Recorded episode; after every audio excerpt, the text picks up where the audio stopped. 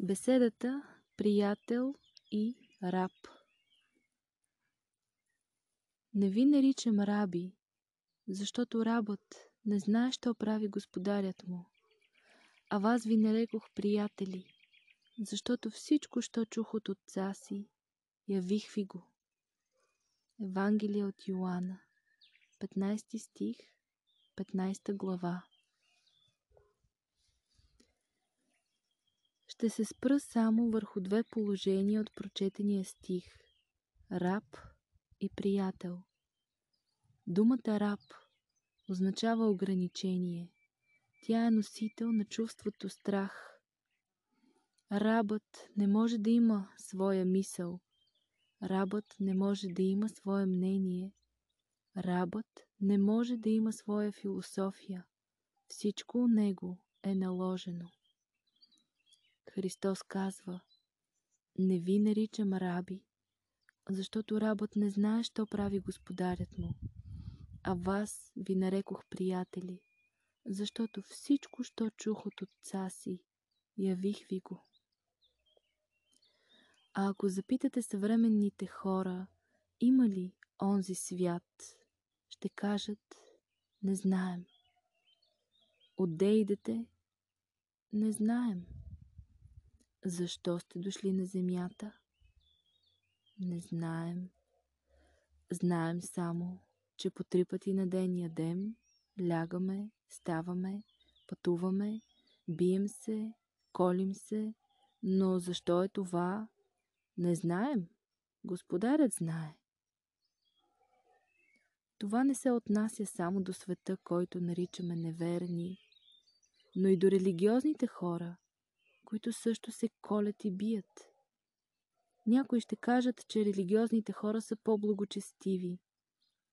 Кръстоносните походи, инквизицията показват доколко религиозните хора са благочестиви, културни. Те са хора на невежеството, ститли на благочестиви слуги, благочестиви раби. Христос казва, не ви наричам раби, а приятели, защото всичко, що чух от отца си, явих ви го. Приятел е този, с когото можеш да споделиш мислите си, да разкриеш сърцето си, с когото можеш да разсъждаваш философски, с когото имаш обмяна. Следователно, когато се основе религиозно общество на рабство, на послушание, всички казват, трябва да сме послушни. На какво? На всичко, което ни казват. За някого казват, той е отличен слуга. Защо? Защото върши всичко, което му заповядват. А едно религиозно общество, основано на приятелство, изисква да се служи на следното. Всичко, що чух от отца си, явих ви го. Разбира се, съвременните хора не знаят какво е казал Христос на учениците си и мислят, че всичко, което е говорил, се отнася само до спасението. И сега казват, вярвай, че ще бъдеш спасен ти и домът ти. Но спасението е наука за болните хора и които искат да се спасят, пращам ги в болницата. Докторите са хората на спасението и те изучават всички от тези методи и принципи, по които хората могат да се излекуват от своите болести. Ти му говориш за обществено преобразование, за добродетели, а той те пита, спасен ли си ти? Казвам му, щом ми говориш за спасение, ти си още в болницата. Не си още спасен, но излезеш ли от нея, спасен ще бъдеш. Е, хубаво, като излезеш един път от болницата, каква полза имаш да мислиш пак за нея? Следващото положение, в което ще се намериш, като излезеш от болницата, това е училището. Следователно, училището е мястото за здравите хора. Аз не се занимавам с болници. Затова, когато някой заболее, изпращам го в болницата, да се учи там на спасение а като оздравее, изпращам го в великото училище, за да се учи на знания. И тъй, училището е за здравите хора, а болницата за болните. Като излезе човек от болницата, трябва да отиде в света да работи. Но за да излезе, трябва да има основни познания за великата жива природа. Какво се състои този живот, за който имаме сега познания? Как се е появил той на земята? Как се е появил този живот, никой не знае. Забележете, че за това и аз не говоря, но говоря за неговото проявление, за неговите форми, за същността на живота. Следователно Вселената с нейните форми е един велик, жив организъм, който животът се проявява. Този живот може да бъде чисто механически, т.е. без да вземе човек участие в него, а може да бъде и психически, в който човек да взима участие. Ако си раб, не можеш да вземеш участие в живота. Ако си приятел, ще вземеш участие. Между двама приятели има обмяна не само на мисли, но и на чувства.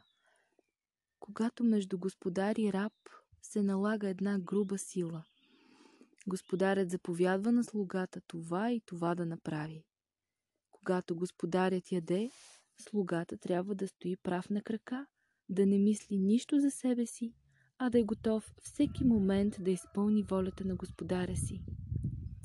И когато съвременните хора ми говорят за Господа, за Христа, за онзи свят, с това те прикриват едно лъжливо учение, на което служат. Ако те проповядват за Христа, а поддържат рабството си, това е едно лъжливо и опасно учение за света. От такова учение Господ се гноси. И когато проповядваме едно учение, обосновано на приятелство, трябва да знаем в какво се състои то, да го прилагаме и да знаем защо и за какво говори то. Не трябва да бъдем като онзи американски проповедник негър, който проповядвал как създал Бог човека и как след като го направил, сушил го три дни на една плет. Запитали го. Ами, как създаде Бог този плет?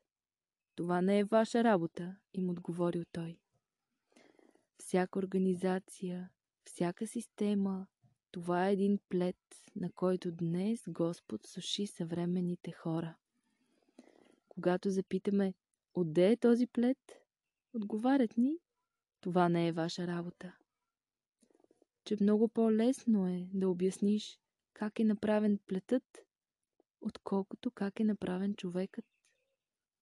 Аз мога по-скоро да ви обясня съграждането на плета как е станало, отколкото да ви обясня появяването на човека. И сега ви казват, това не е ваша работа, онова не е ваша работа, а вие стоите като слуги и чакате заповеди. Това не е ново учение, не е божествено учение.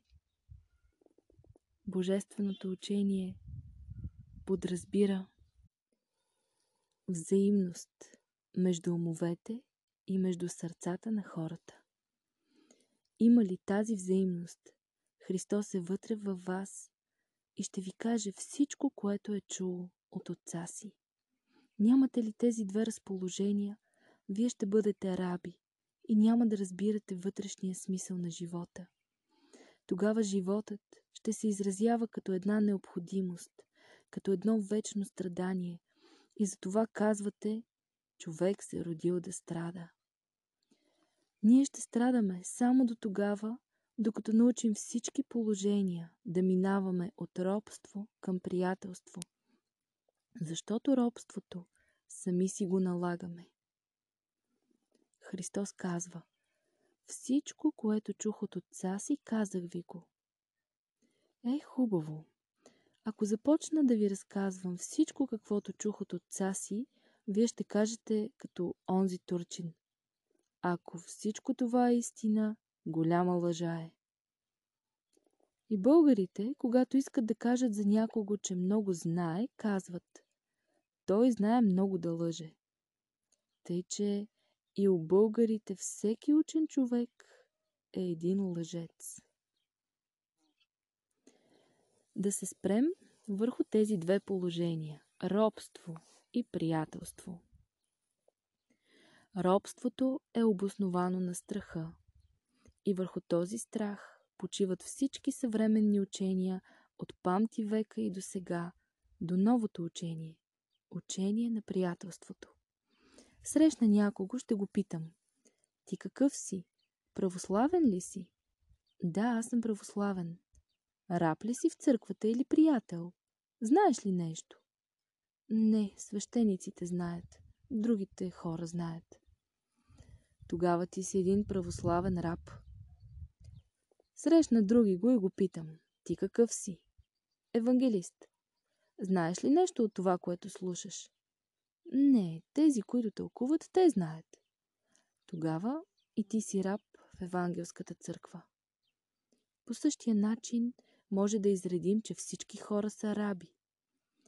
Като се срещнат някои хора, започват да спорят кой повече знае и казват Нашия проповедник тъй казва, нашия свещеник тъй казва и така нататък. Спорят, спорят, докато се скарат и сбият, че еди кой си господар знаел повече. Това благо, което Бог ти е дал, както и тази светлина, която излиза от слънцето, трябва да са еднакви за всички. Така и Божественото учение трябва всички да го използват еднакво. Остава всеки човек да се развива свободно, макар бил той кокиче, трън, роза или каквото и да е.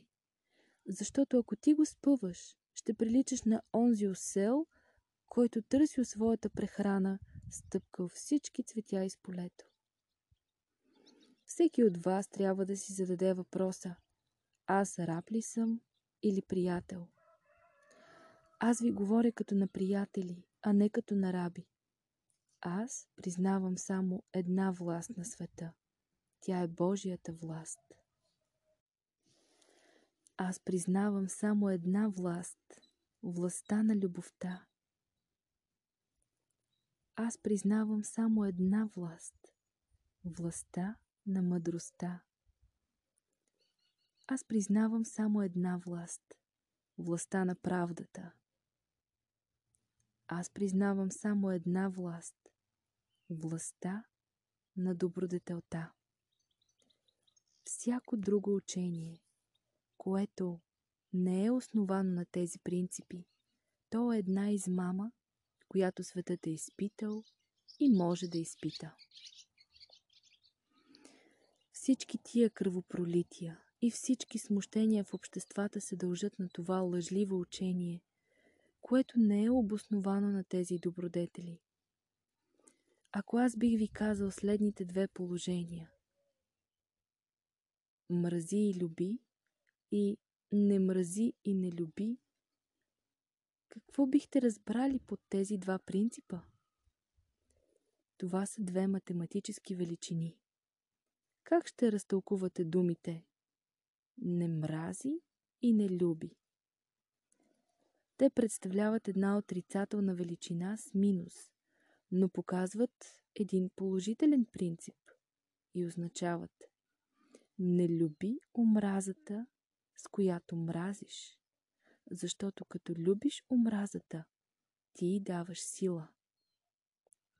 Във второто положение думите мрази и люби означават мрази злото, а за да мразиш злото, значи да мразиш любовта и само тогава ще се излекуваш.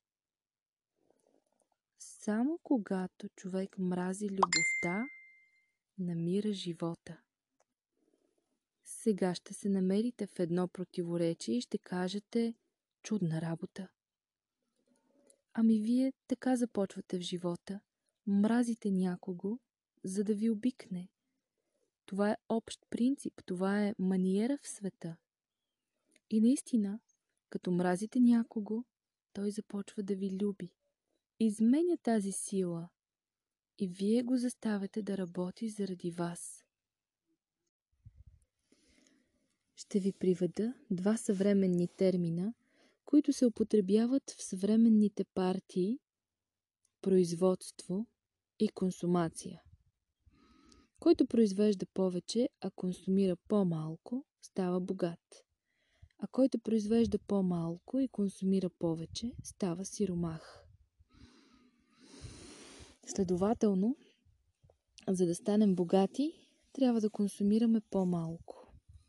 Но когато пазарите се напълнят с стоки и има по-малко консуматори, отколкото производители, тогава се поражда криза на известен артикул.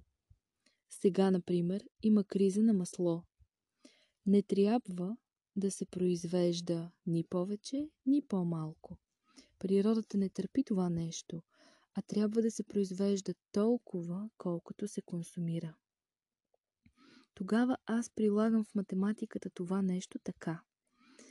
Най-късото разстояние между две точки е правата линия. Защо именно е така? Казват, тъй е писано в математиката. Не, не е само така, защото тази права линия се обосновава на известен закон. По тази права линия действа една сила, която иска да спести време и пространство и затова избира най-късото разстояние. И тъй, когато искаме да спестим пространство и време, трябва да изберем правата линия. Правата линия е законът за спестяване пространството и времето, в което живеем, а оттам да пестим енергия. Ако изберем по-дълга линия, ще употребим повече време, повече пространство, а оттам ще изразходваме и повече енергия. На мнозина съм казвал да спестяват енергия, а да изразходват време. Но най-разумен живот е да можеш да изразходваш еднакво и време, и пространство, и енергия. А между робството и приятелството, най-късото разстояние, което ги съединява, е правата линия. Вземе ли човек един околен път от робство към приятелството, той с хиляди години ще обикаля тези две точки. Следователно, ние трябва да разрешим въпроса така. Да изберем най-късото разстояние между робството и приятелството и по него път да се движим, а той ще бъде правата линия. Сега в синца ви има набрана от хиляди години една енергия на вношение, която се намира в торпедно състояние. Тя се намира в нашето битие, неорганизирана е и за това трябва да се превърне. Тази енергия може да се превърне само тогава, когато ние станем приятели и научим онези велики закони, които работят в приятелството. Например, вземете закона на любовта. Съвременните хора мислят, че са научили закона на любовта, но те се намират едва в началото на тази велика любов. Унази мома, която мисли да се жени, най-първо си създава идеала, заживява с него, започва да се гизди, да се пудри и всеки ден се оглежда в огледалото, вижда себе си, а едновременно и своя идеал. Става от ден на ден по-хубава, докато най-после се ожени. Оженва се, тази иллюзия изчезва. Явяват се децата, те не разбират нейната философия и те започват отново своя живот от А, Б. Майката възлага всичките си надежди на тях и си казва, те поне ще разберат моята философия. Но те порастват и като майка си пак пред огледалото. Хиляди години хората стоят пред огледалото и казват Синът и дъщеря ми ще научат това изкуство как да се живее. Най-после се щупва огледалото. Не женете синовете си и дъщерите си по този начин, но ги научете как да бъдат приятели, а не раби. Майката учи дъщеря си да се облича хубаво, да се гизди с модерни шапчици, да се докарва с нови обуща, а най-същественото в живота не й дава. Като се ожени дъщеря й, а тя е нещастна, майката се чуди защо е нещастна дъщеря й. че защо се чудиш? Ти сама не си научила изкуството на приятелството. Онзи господин, който иде за дъщеря ти, е като онзи джамбазин, който иска да си купи една крава. Дойде той, показват му кравата, попипне я по гърба, разгледа я от тук там, дава пет горе, пет долу и най-после купува кравата. Всички се радват, че продали кравата. Утре вашата крава ще бъде издоена и ще търсят друга крава, с която да я сменят. Така е и с вашите дъщери. Дойде един господин, който иска да се жени за вашата дъщеря. Взима я, но още утре ще я продаде. Не минават и пет години, от вашата дъщеря нищо не е останало. Не прилича тя вече на онази красива ганка. Месцето е изчезнало, прегърбила се, зъбите й изпаднали. Това е факт, който мога да ви докажа. Казвам, опипана е вашата ганка. Казвате, да й проповядваме учението на спасението, да се спаси тя и дома ти. Но как? Да ходят на църква, да се молят на Бога. Ами вие, като стоите от хиляди години в църква, намерихте ли нещо в нея?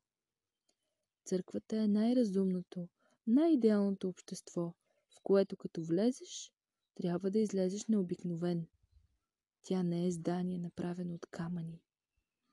Да се разберем в това нещо. Често ме питат, ти ходиш ли в църква? Не ходя. Значи не си християнин. Не съм. Аз не съм от онези християни на камъните. Не вярвам в никакви камъни. Ще кажат, ето един извеян човек. Ей, хубаво, вие най-разумните, най-духовните хора, покажете ми вашата култура. Аз съм готов да я приема и да се откажа от своята. Но ако моята извеяност стои по-горе от вашия разум, аз не се отказвам от нея. Павел казва, безумното в Бога стои по-високо от разумното в човеците. Аз бих предпочел да се свържа с безумното в Бога, отколкото с философията на човеците. Не си правя иллюзии, но искам да ви кажа да знаете, че трябва да проверявате всички знания, които имате. Ще кажете труден въпрос. Най-лесният въпрос е да провериш. Ще теглиш права линия от робството към приятелството. Това учение не е за прости хора, не е за раби, нито е за слуги. То е за хора герои, които искат да бъдат приятели на Бога, които искат да работят, да обичат, да любят. Казвате, а, приятели на Господа. Да, всички можем да бъдем приятели на Господа. Авраам беше приятел на Господа, затова всички го почитат. Няма друг да се поменава в Библията тъй, както Авраама. Само Авраам е бил приятел на Господа. Сегашните верующи ще кажат, това се отнася само до Аврама. Само той може да бъде приятел на Господа. Той прави изключение. Защо беше Авраам приятел на Господа? Когато му се каза да принесе сина си в жертва на Бога, той не се подвуми и отиде да го принесе. Ще кажете, това е едно глупаво положение. В този случай да пренесеш сина си в жертва – значи да отидеш да посееш семето в земята. И тъй, в земята се сее семе човешко. Павел казва, сее се семе човешко и възкръсва семе духовно. Сее се тяло човешко и възкръсва тяло духовно. Значи ти трябва да се жертваш, да дадеш всичко, което имаш за Бога. Вие ще ми възразите. С тези жертви дойдохме до този хал. Жената казва, какво не съм жертвала за своя мъж? Без жертва на този свят не може. Това, което вие давате, то е от страх и не може да се нарече жертва. Само приятелят може да принесе жертва. Някой казва, аз принасям жертва. Раб ли си? Да, нищо не принасяш. Никаква жертва не си принесъл. Само приятелят може да принесе жертва и тази жертва е разумна. Как да принесем жертва? Щом питаш, ти не си приятел. Първото нещо, което е необходимо за нас, е човек да се освободи от онези рабски чувства, които го вълнуват. Вие седите и мислите дали Господ ни е простил, дали сме престъпили Неговите закони. Това е положение на раб, който стои и мисли дали господарят ще му заплати и колко. Не. Приятелят никога не може да се съмнява в своя приятел. Дума, дадена от приятел, тя е дума, която почива на това вечно основание отгоре. Сега ще ви приведа един разказ от древността. За да направя мисълта си по-ясна и да направя едно променение в тази философска мисъл. В едно древно царство живял един млад цар, който бил момък и бил известен из цялото царство, дори и вън от него със своите забележителни произведения. Пишел отлично и всички говорили за него, за неговия талант, какво ново написал той и така нататък. В същото царство живяла дъщерята на един беден селянин, която се отличавала със своите добродетели. Младият цар, като решил да се жени, намислил да вземе за жена тази бедна селенка, която била прочута със своите добродетели. Един ден той решил да я посети, затова натоварил камилите си с скъпоценни работи, най-хубави облекла, подаръци, различни скъпоценни камъни, масла и други неща и се надявал, че тя на драго сърце ще се съгласи на неговото предложение да я направи царица, да се ползва от такива привилегии. Той мислил, че тя е една благодат за нея, затова се явява направо при нея, без всякакви сватове. Момата му казала Аз не мога да се оженя за вас. Дрехите, които ми носите, не могат да се сравнят с тези, които моята душа носи. Скъпоценните камъни, които носите, не могат да се сравнят с тези, които аз имам на главата си от своите добродетели. Аз не мога да бъда царица на Твоето царство, затова си търси по-благородна и по-добра от мене. Ще кажете, колко глупава била тази мома. Щеше да има автомобили, всичко щеше да има. Този селянин, този земеделец имал една философска, божествена мисъл за себе си и е на дъщеря си. Царският син се връща при баща си обезсърчен и казва, че не иска да се жени за никоя друга, щом тази му мама отказала. Бащата се зачудил, как могла тази бедна селенка да откаже на царя. Синът започнал да остарява, а бащата се чуди какво да направи с него. Повикал своя велик жрец и му казва да намери един среден път, по който да склони селенката да вземе сина му. Жрецът казал, аз ще се моля Богу, да видя какво ще ми каже той. Започнал да чете молитви жрецът, но чуло му се следното. Като дойдеш втори път при мене да се молиш, да дойдеш с запалено кандило. Жрецът казва, да, но моето масло се свърши, раздадал го на хората. Защото искаше да спечелиш, ти го продаде, но иди сега при онази бедна мома да вземеш от нейното масло.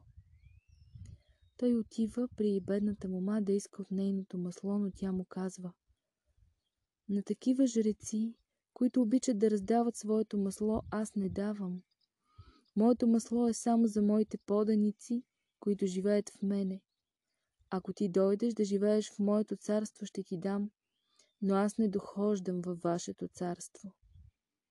Жрецът се връща при царя и му казва Бедната мома не иска да дойде при нас, а вика ние да отидем при нея. И днес всички хора се молят Господ да дойде в царството им. Господ няма да дойде във вашето царство и от своето масло няма да ви даде.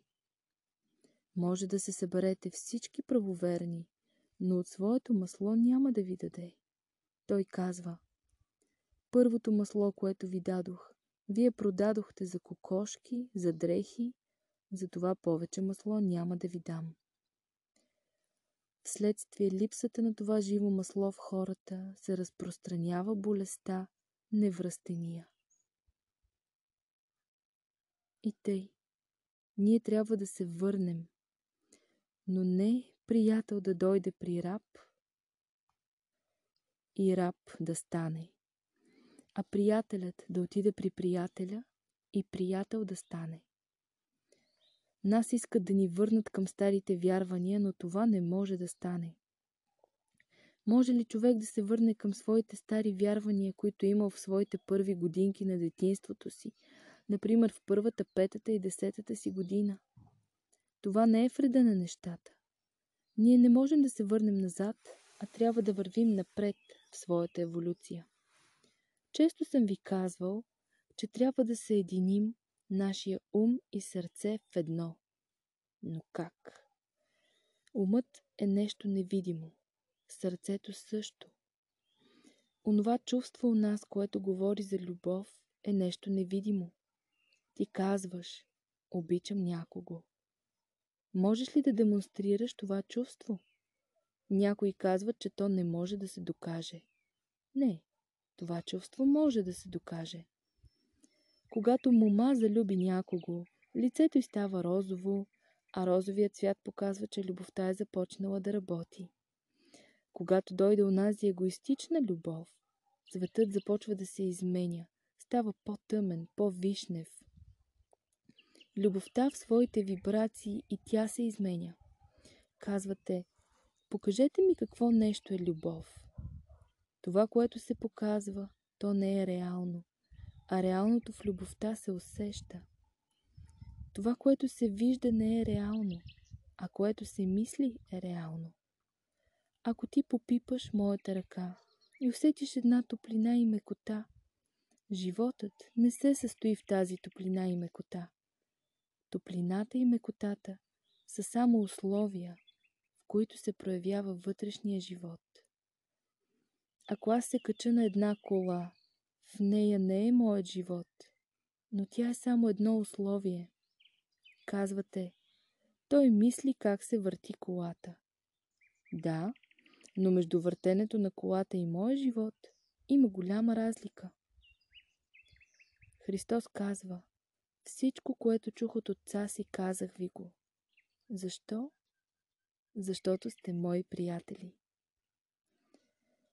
Ако вие нагласите вашите чувства, вашия ум, това приятелство ще може да се изяви. Аз вземам думата приятелство в много широк смисъл. Чувството приятелство е от чисто френологическо гледище, има свой център, дето се проявява. То си има белек на устните, на челото. Лесно може да се познае кой е приятел. Доведете ми някой човек, когато никога не съм видял, ще ви кажа дали е развито у него чувството на приятелство или не. Това не са отвлечени разсъждения, но в природата всяко чувство се изявява. Ние, съвременните хора, сме една написана книга. Научете се да я четете. Тази мома, която се оглежда всеки ден в огледалото, много добре прави, защото в огледалото може да се чете. То е една рефлексия. При първото четене ще видиш дали твоят нос е дълъг или къс, сплеснат или широк. Ако носът ти е къс, това е една десетична или проста дроб, т.е. част от цялата единица. Затова навсякъде при дробта, дори толкова единици, тъй че знаменателят да бъде равен с числителя. Ако ти си приятел, носът ти трябва да съставлява известна математическа величина. Ако носът ти има дължина 2 см, никакъв приятел не можеш да станеш, а ще бъдеш само раб. Знаете ли какъв нос е този, който е дълъг само 2 см? Вижте колко е голям носът от животните. Ще кажете, може и без нос. Човек, който започва да мисли за приятелство, Носът му става по-голям и симетричен, защото приятелството е основано на закона на разбирането, познаването и мъдростта. Приятелят преди всичко трябва да бъде умен, мъдър и пълен с любов. Под думата любов не разбирам само божествената, а любов, която обхваща всичко. Тъй, че ако вашият нос е сплеснат и има широчина долу само един сантиметър, никакъв приятел не можеш да станеш. Аз не говоря за вашите носове, а говоря за тези изопачени форми, които са израз на вътрешното. Когато на някой човек носът му е сплеснат, това показва, че и сърцето у него е сплеснато и той не може да обича. Дългият нос подразбира известни математически съотношения. Човек е една математическа формула. Той е направен само от числа. Когато приведем тези числа в букви, ще разберем смисъла на живота. Ще разберем как трябва да се живее и какво е написала природата. Дългият нос показва, че природата е надарила човека с голям ум, а широчината на носа показва разширението на сърцето. И тъй, умът се движи по права линия, а сърцето в широчина. Да допуснем, че имаме две точки, едната от които е робството, а другата приятелството. То тази от робството ще започне да се движи към приятелството. Ще стигне до него и ще спре. Тя не може да се мръдне нито една 100 милионна част нагоре от приятелството, а там ще спре. В природата всички тези точки се поляризират напред-назад, напред-назад, докато се образува плоскост и дойде сърцето. Значи любовта достига до своите крайни предели и там се спира. След това се образува едно движение по права линия нагоре. Тази трета линия образува куба, т.е. може да се уподоби на числото 4. Представете си, че всичко това се движи. Какво подразбирате от него? Най-първото нещо, което ни предстои в живота, е да намерим тези две основни точки. Представете си, че всичко това се движи. Какво подразбирате от него? Най-първото нещо, което ни предстои в живота, е да намерим тези две основни точки, с които любовта може да се прояви в плоскостта на двата свята. Ние живеем само в две измерения, а не в третото. Качете се горе на Витоша, погледнете оттам. Ще видите една плоскост, от която всички философи ще ви се видят много дребнави. Значи съвременните хора живеят в две измерения, а любовта иска широчина. А какво нещо е дълбочината? Тя е истината.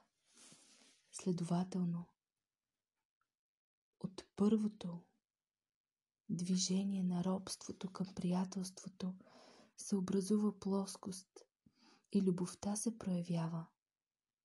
После идва движението на куба, проявяването на истината. Това означава, че истината прониква във всички плоскости на куба и дава смисъл на любовта. Любовта не е преходна, тя е интензивна. Тя може да бъде постоянна само тогава, когато истината почне да действа. Сега ще се запитате, защо съм раб и слуга? Защо ли? Радвай си, радвай се, че си рабиня или раб. И като такъв имаш първата точка. Започни да изучаваш геометрията.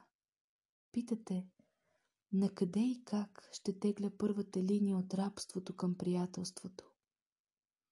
Вижте онази мома, като се яви нейният възлюблен в ума й, тя вече нищо друго не търси, а постоянно се оглежда в огледалото. Какъв е носът ти, веждите й, очите й, устата, каква е горната и долната устна и си казва «Днес съм по-хубава от вчера». Утре пак се поглежда и си казва А, сега вече ще ме хареса. Разбира се.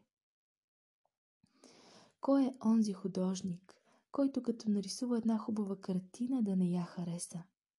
Казват, разхубавяла се тази мома.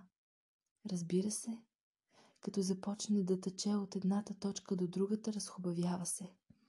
Това е едно движение, което показва смисъла на живота. Вие си казвате, това нещо е много отвлечено, не може да се схване. Не, тези работи, които засягам, не са отвлечени. Те са най-лесното нещо, което може да, да разберете. А вие се мъчите с много по-трудни работи.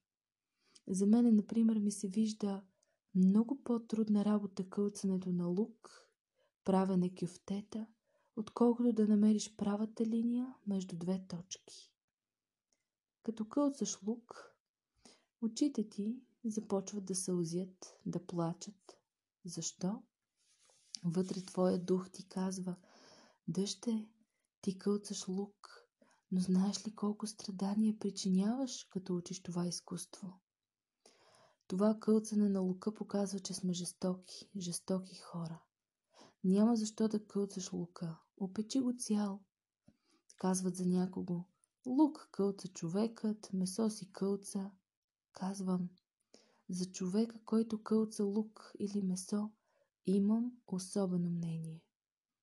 Не осъждам вашия живот, но казвам, че това са символи, които трябва да изправим. Почнеш да чукаш пипер, пак плачеш. Защо? Пиперът казва, не ме кълцай. Да, но яденето трябва да бъде по-червеничко. Всички, които ме слушате, всички, които изучавате тази дълбока наука, си казвате какво да правим сега, като си отидем вкъщи? Ако не се освободим от този страх, който имаме, няма да научите това учение. Говоря на едного по този въпрос, а той ми отговаря. Добре, но парички, парички трябват за този живот. И всички хора казват, пари, пари трябват. Е, добре. Колко върви днес Наполеонът? Никога в света не е имало толкова много пари, толкова много злато, както сега. Но не са парите, които правят хората щастливи. Исаия казва Елате си вземете при мен без пари. Казвате, може ли без пари? Когато обичаш някого, той дохожда при тебе и ти му даваш една, две, три и повече крини жито без пари. Даваш му дори цял хамбар. Защо си тъй щедър към него? Защото ти е приятел. Казвате, каква ще бъде бъдещата разменна монета? Отговаряме. Приятелството. Когато основем живота си на приятелството, приятелите ще бъдат разменната монета. Казвате, кога ще се обърне цялото общество? Наблюдавайте по какъв закон започва онзи малък жълът, който си поставил в земята. Той не израства наведнъж, а започва най-напред да пуща коренчета в земята, надолу и настрани. Поляризира се и след 100, 200, 300 до 500 години израства един голям дъб – със същия закон трябва да започнем и ние, а условие за това има. Вие казвате, като се развие съвременното общество, и ние ще научим този закон. Защо ви е съвременното общество? Всички хора си имат своите надежди. Не ги осъждам за това, но казвам, че както съвременното общество, така и отделният човек имат нужда от учители, които да ги учат на законите на природата. Например, на физическото поле не можем без храна, без къщи, т.е. без тяло. В това здраво тяло трябва да имаме здрав мозък, здрави чувства, здрави очи, нос, уста и уши. Всички тези неща трябва да се отворят. Казвате, на този не трябва да се дава толкова много. Не, защо на един е дадено повече, на друг по-малко? На всеки човек трябва да се даде толкова, колкото му е необходимо. иначе може да настане изобилие на пазара, а вследствие на това в живота ще настъпи крах. Така и днес, като се напълни светът с топове и гранати, казаха си хората, какво да ги правим? Ще направим една война, за да се използват. И наистина обяви се война и се туриха в действие тези гранати и топове. Тези гранати и топове бяха производство на човешкия гений, на рабството. Казвам, не ви трябва да произвеждате това. Днес майките седят и си казват, какво ще бъде нашето положение в бъдеще. Ако вървите според законите на природата, ако възприемете това чувство на любов в себе си и му дадете ход, вашият живот ще се измени съвършено. Съвременната наука е показала какво влияние има внушението. Ако някой ви хипнотизира, ограничи всичките ви способности, а оставя да се появи у вас само едно чувство, вие ще се намерите в един магнетичен сън. Ако този хипнотизатор начертае с тебешир пред вас една права линия и ви каже ти не можеш да минеш през нея, вие наистина ще се спрете пред линията и ще кажете тук пред мен има едно препятствие, което не мога да го мина. И всички препятствия, които имате сега, аз ги виждам като една табеширана линия у онзи зъл дух, който иска да ви пречи, ви казва. Ти не можеш да минеш тази линия и ще вървиш тъй, както са вървели твоят баща, майка, сестри и братя от миналото. Ще му отговориш. Не, аз вярвам в приятелството. Затова аз казвам, че човек за човека не е вълк, а приятел и брат. Торете думата приятел в ума си да оживее. Тази дума на английски, френски и другите езици е различна, но всяка една дума има своите вибрации, които те образуват. Следователно в окултен смисъл, в духовен смисъл, вибрациите на една и съща дума от различните езици могат да се приведат към един и същ знаменател. Думата приятелство във всичките езици има едно и също значение. Тя съдържа две качества, а именно трябва да се разбираш със своя приятел и да се обичате двамата взаимно. Като се разбирате и обичате, еднакво трябва да сте готови да се жертвате един за друг. Нямате ли тези качества, вие не можете да бъдете приятели. И тъй. Христос казва, всичко, което чух от отца си, явих ви го. Ще кажете, този отец е отец само на Христа, но не и наш. Те говорят само слугите и рабите. Ами онази младата мома, като се ожени и отида като снаха при своя възлюбен, не казва ли татко на своя свекър? Защо тя нарича свекъра си татко? Тя казва на момъка, твоят баща ще бъде мой баща и твоята майка моя майка. Това е законът на приятелството. Вие отидете при Христа и казвате, аз на вашия баща не мога да казвам татко, както вие.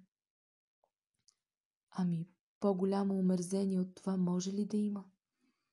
И това ние считаме за благочестие, че ако ти не кажеш на свекара си татко, синът ще се докачи. Не, твоят баща ще бъде и мой баща. Такъв е законът. И затова, като дойдете до Христа, трябва да мислите, че Неговият баща е ваш баща и че светът, в който Той живее, е и ваш свят. Сега остава още и следният въпрос. Кой ще оправи този свят и как ще се оправи? Не мислете за оправянето на този свят. Смешно ми е, когато чувам, че някому са овехтели гащите и се чуди как да ги поправи. Казвам, хвърлете тези стари гащи и облечете нови. Ако искаш да поправиш старите, това е кърпеж.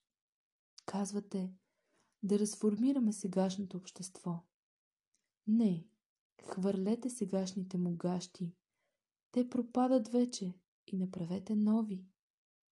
Смешно е, ако се мисли, че тези гащи от 8000 години не са пропаднали. Хвърлете ги и направете нови, широки, за да се ходи свободно.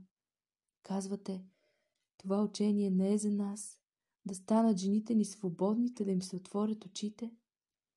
Верни са нашите поговорки, че слепият кога прогледне по-далеч вижда. На бедния натискай главата, за да не вижда. Приятелството не е за нас. В света трябва да има слуги. Да, но по-добър слуга от приятеля ти в този свят няма. Онзи, който може да ти услужи доброволно и с любов, по-добър слуга от него няма. Приятелството е най-доброто слугуване. Разсъждавайте върху думите рабство и приятелство. Аз няма да завърша предмета си.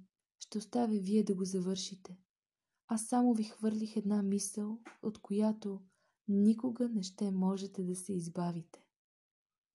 Земята може да се обърне с главата надолу, но от тази мисъл няма да се избавите. Тя ще ви раздруса тъй силно, че съдраните ви гащи ще изчезнат. Замръзналият лед в езерата ви ще се стопи. Може да турите скоби, но всичко това ще изчезне, нищо няма да задържи леда от стопяване. Казвате, какъв ще бъде бъдещият свят? Казвам, разменната монета на бъдещата култура ще бъде приятелството, основано на онези велики принципи на човечеството да бъде мъдро и любящо. Имате ли тези два принципа, ще имате възможност да разсъждавате върху тези въпроси, да се придвижите нагоре в третото измерение. Геометриците знаят това измерение, но вие не го знаете, не можете да се движите в него. След това ще дойдете до четвъртото измерение. Вие сте се хванали вече за това хоро. Знаете, че мома, като се хвана един път на хорото, отива вече, дома не се връща и майка й трябва да й каже с Богом. Майката казва, моята дъщеря едно време ме слушаше, но сега започна да се конти, ходи на хоро, пуснах и края. Казвам, нека, нека всички моми и момци играят на това хоро. Нека гайдара джията свири, но да има приятелство. Хоро трябва сега в света и колкото е по-голямо, толкова по-добре. Всички на хорото, млади и стари, учени и ученици, учители и ученици, свещеници и владици, проповедници, учени и мъдреци, всички да заиграят по закона на мъдростта и любовта, тях да поставят в живота, за да образуват нови форми. Казвате, попове и владици е срамота да играят. А да вземат пари не е ли срамота? Аз като поп бих предпочел хоро да играя, отколкото пари да получавам. Под поп подразбирам баща. Той трябва да работи даром, за да дава пример на децата си. Като казвам владици и попове, аз разбирам майки и бащи. Те са владиците и владичиците, на които аз вярвам. Те са патриарсите, които Господ е опопил. Следователно, тези майки и бащи трябва да служат даром, да вдъхнат любов в своите синове и дъщери и да турат основа на бъдещето общество. И Христос казва, всяко дърво по своите плодове ще се познае.